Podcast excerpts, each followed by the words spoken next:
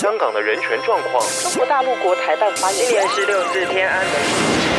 从新闻看见真实的中国，欢迎收听《中国这一刻》。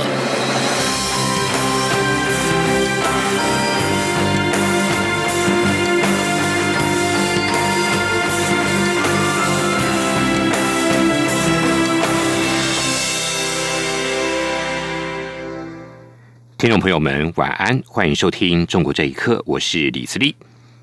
香港反送中的抗争持续当中，针对香港民众来台的相关权益，总统府跟行政院今天晚间都表示支持香港人民对民主自由的追求，是政府一贯立场。政府将会依香港澳门关系条例跟其相关的规范办理，妥善处理。媒体报道。有香港民众发表给蔡英文总统公开信函，希望促成台湾落实港人入台提案，让对香港民主现况失望的香港民众能够在台湾有安身之处。总统府跟行政院晚间都表达政府会妥善处理的立场。总统府发言人丁允恭晚间表示，支持香港人民对民主自由的追求是政府一贯立场，呼吁港府能回应民众期待。让香港社会早日回归平静。丁允恭进一步强调，对于香港民众来台相关权益的保障，政府将会依照港澳条例及其相关办法规范，妥善处理。香港苹果日报报道，香港民众今天起连续三天在机场透过静坐等和平、理性、非暴力，也就是合理非的手段进行反送中集会。报道指出，这场万人接机集会的接机对象分别是和反送中跟良知谐音的范送中跟良知。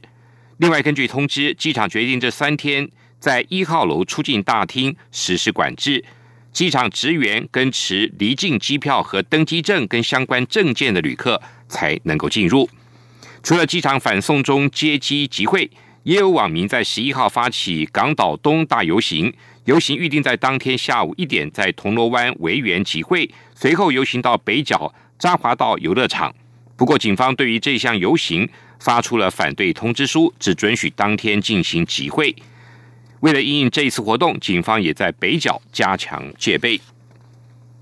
香港反送中抗议行动不断的升级，海外声援力量也加大了。美国华人组织人道中国主席周峰所表示，香港已经出现人道危机，他们将在海外开展募捐活动，对遭受暴力镇压的香港民众给予人道救援。请听以下报道：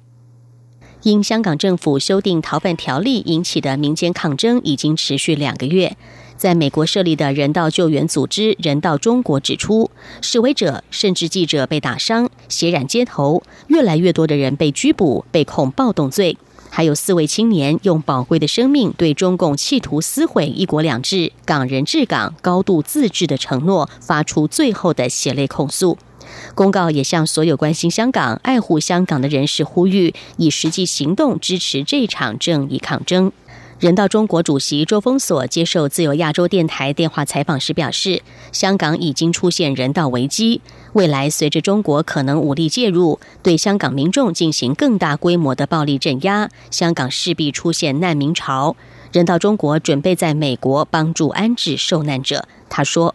在香港有大量的政治犯，这个其实从人道危机来讲，跟中国大陆是一样的。今天有一个简单的总结，说是已经抓捕了五百八十九人，男女老少都有，最小才十三岁。现在的情况已经很严重了，抓了那么多人，未来肯定会更加惨烈。在未来，不管香港怎样，我们一定要和他们共同坚持下去。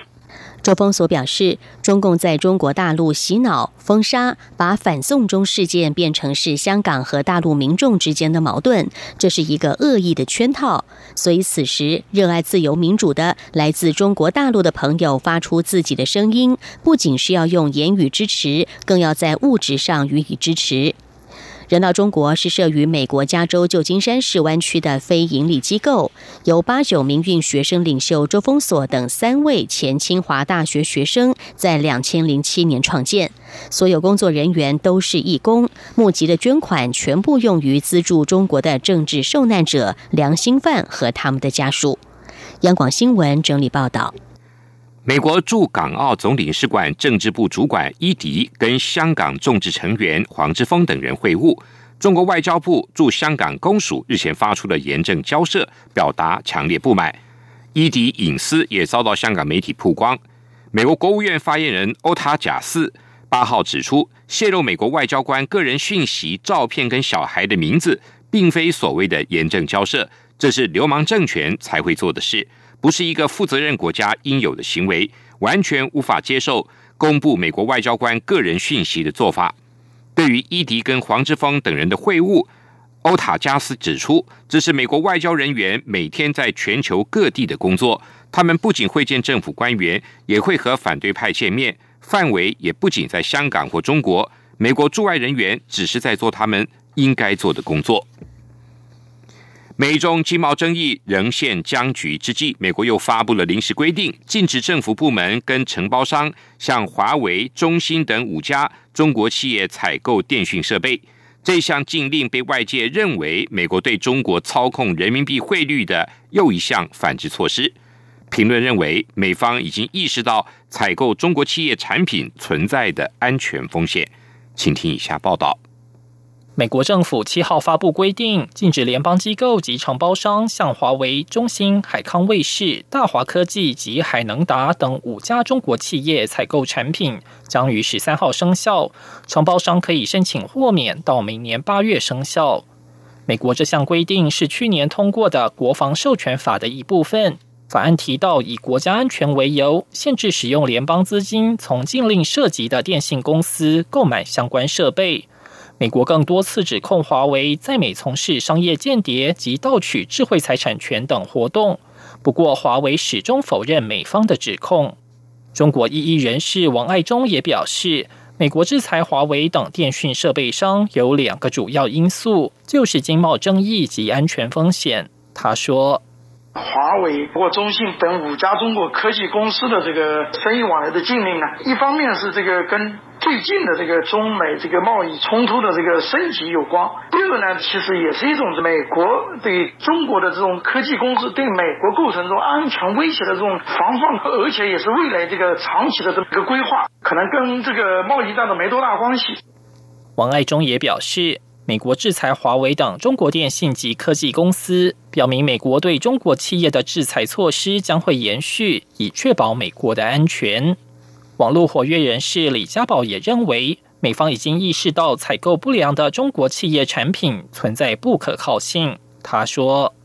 美国总统川普曾经在今年六月份与中国国家主席习近平在进行会谈之后呢，一度承诺美国企业将会继续向中国企业华为销售其所必需的元器件等产品。当贸易战升级的时候呢，包括中国也被列为汇率操纵国的时候，很显然加大力度制裁华为，从美国的国家战略角度来讲，是一个非常明智的决定。而禁止联邦机构购买上述五家企业，则充分说明了美国政政府已经意识到了很多不良的中国企业在国际贸易当中的不可靠性。美国政府将在六十天内接受对这项禁令规定的公众意见，然后才会确定最终版本。不过，美国更广泛的对中国企业的禁令是将于二零二零年八月生效，适用所有美方公司的采购合约。央广新闻整理报道。香港反送中抗争未解之际，中国官方近日又发文，将把上海自贸区的面积扩大一倍，并且建构国际互联网资料的专用通道。不过，评论认为，在中共的现行体制之下，上海自贸区无法取代香港经济特区的功能，上海自贸区也不可能完全解开互联网的封锁。请听以下报道。香港反送中抗争仍在延烧。中国国务院日前发出公告，上海自由贸易试验区新方案把距离上海市中心七十公里外的临海纳入自贸区，并取消不必要的贸易监管和城市要求，实施高标准的贸易自由化。计划未来二十年内打造成像香港一样的小型自由贸易区。联美经济分析人士秦鹏八号接受自由亚洲电台访问时表示。上海自贸区不能取代香港经济特区的功能和地位，他说：“实际上，香港是几乎是完全没有关税的。这个和说你只是暂时存储或者转运而不收关税，它是它是性质是完全不同的。这第一个我觉得是没法比的。第二个来讲的话，香港的这种整体的这种税收，它是远低于上海的，包括对个人，包括对企业，都都是更低的。香港来讲的话，这个国际金融中心的这个地位其实也是无法取代的。它要试图比肩香港，作为上海来讲，已经有很多这种先天性的缺陷，或者一国一制下的这种外汇流入流出的这种缺陷。所以，不管怎么，他想去尝试的话，其实是没法取代香港的。根据中国国务院的方案，上海自贸芯片区将实施国际互联网资料跨境安全有序流动，建设完备的国际通信设施，建构安全便利的国际互联网资料专用通道。由于中国封锁许多境外网站，多位新闻网报道指出，上海临港新自贸区内可以使用中国官方批准的 VPN 专线，是预准翻墙的特区。不过，美国中文网刊《中国事务》主编武凡认为，上海自贸区内不可能完全开放对互联网的封锁。他说：“由中国国家发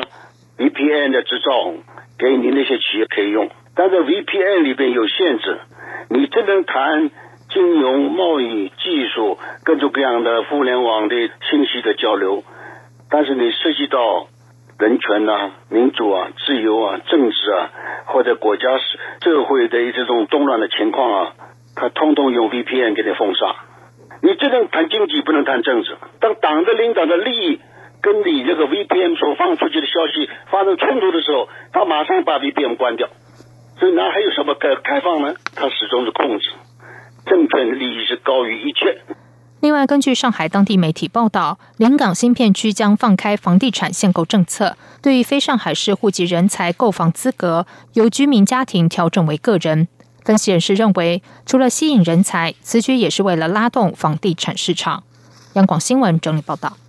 香港反送中届满两个月，中国官方一开始遮遮掩掩，不愿意让民众获取相关资讯。后来公开以暴徒骚乱的角度来报道示威者，然而由于事发之初没有报道，以至于后来的高声谴责，反而激起了民众了解来龙去脉的好奇心。上海由于不少台湾人，部分餐厅业者为了生意的需求，会安装可以收看海外新闻翻墙的机上盒，让客人边吃边看台湾新闻。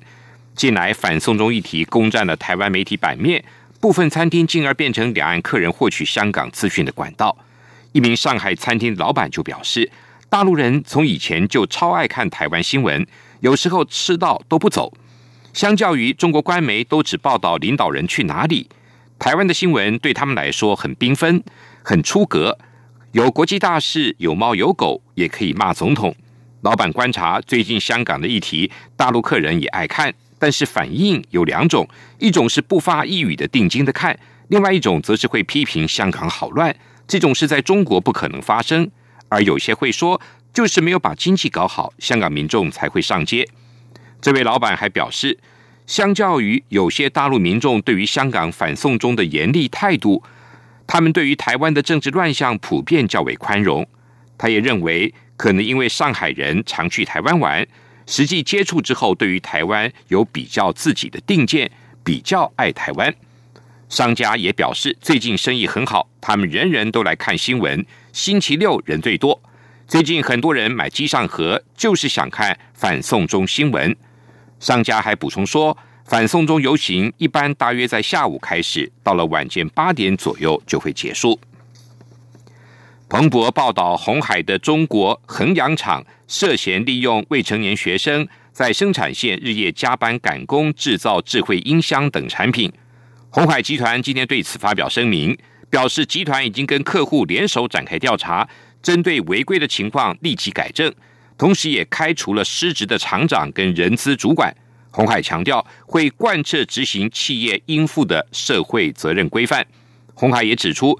集团长期以来跟地方政府、职业学校合作，推动小规模的短期实习计划，为所有达到非法定工作年龄的实习生提供工作跟在职培训的机会，同时也会让实习生在毕业之后更快的找到工作。